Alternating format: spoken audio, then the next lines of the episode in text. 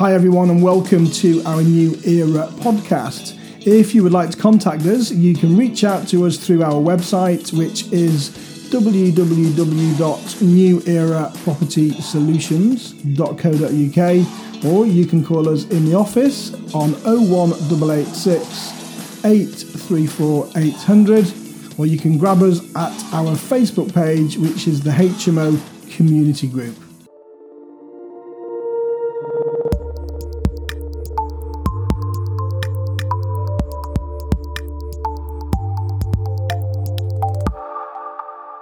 Today, we're going to be discussing the proposed changes to the mandatory licensing scheme for HMOs, for houses in multiple occupation. So, first of all, let's just look at the definition of a house in multiple occupation. A house in multiple occupation is three or more people forming two or more families. So, if you have a property with three or more people, forming two or more families, then you have a house in multiple occupation. Now, that's the definition of a HMO. That's nothing to do with licensing and it's nothing to do with planning. So, let's talk about the current mandatory HMO regulations for licensing.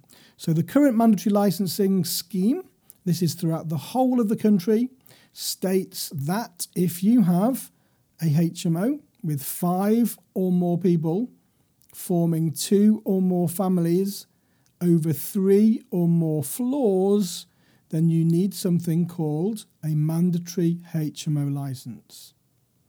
Now, we've got some proposed changes that are likely going to be implemented in 2018. Now, it could come in in April, it might come in in October, we don't know yet. Normally, the changes come in and around those times. But the biggest and the most significant changes are going to be um, the floors. So you will have five or more people, regardless of floors. You're going to need a license anyway.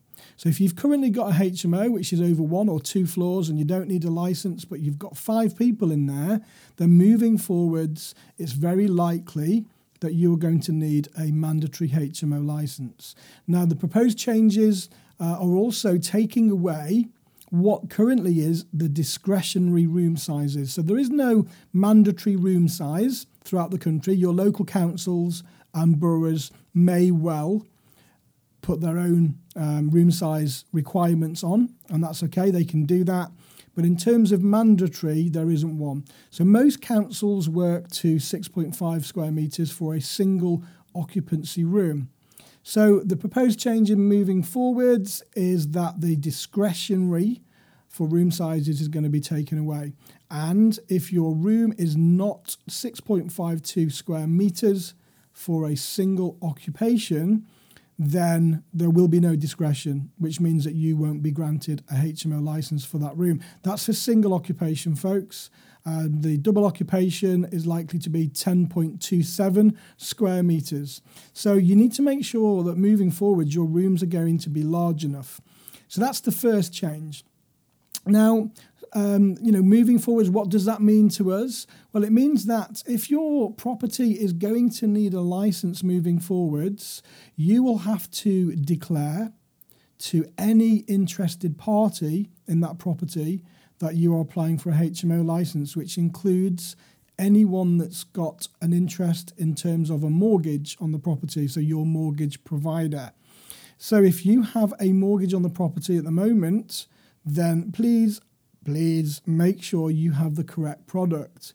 Now, you should have consent to let for a HMO um, if you haven't, then it's something you need to bear in mind for the future. And I do know that there are some people out there that don't have the correct product, okay? It's very important, folks, that you have the correct product to start with, but that doesn't help you if you haven't got it at the moment. So you're going to have to declare to um, the HMO licensing team and you're going to have to put down any person that's got an interested party in the property, and that person will have to agree to you applying for the HMO license. So your mortgage provider will need to agree to it.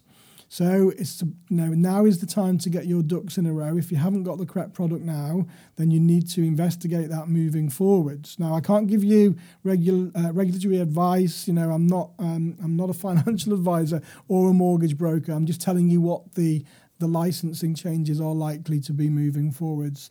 Now, there's going to be a few other changes as well um, in terms of HMOs above commercial properties. They're going to be, need to be licensed too, and uh, a lot of um, legislation around waste management and the managing of um, recycling waste and general waste as well. But those are the biggest changes uh, moving forward. So, you know, really important, folks, that you get everything in order with that. And, you know, if you haven't, then you've got time now to move forward. Now, um, it's likely what's going to happen is that the changes will come at the end of your current HMO license if you've got one. So at the end of when it comes to renewal, that's when the changes are likely to take place. For properties that don't have a license at the moment, then it's going to be upon uh, implementation as far as we know. Now, you've got to understand, folks, this not come out, it's not legislation yet. We have looked at the white paper. There is lots of talk in the white paper, but it's not come out yet. It's not legislation as yet. It's just something that, you know, we are talking about moving forwards. It's also going to affect people that are sourcing property. So, if people are going down the strategy called rent to rent, then it's even more important now. It's always been important that you make sure that you do things absolutely 100% properly. So, that means that if you are looking to source rent to rent properties, and if the property isn't already HMO, and the likelihood is it's going to need to be licensed, have the person that, you're going to be taking the property over, have they got the correct mortgage product?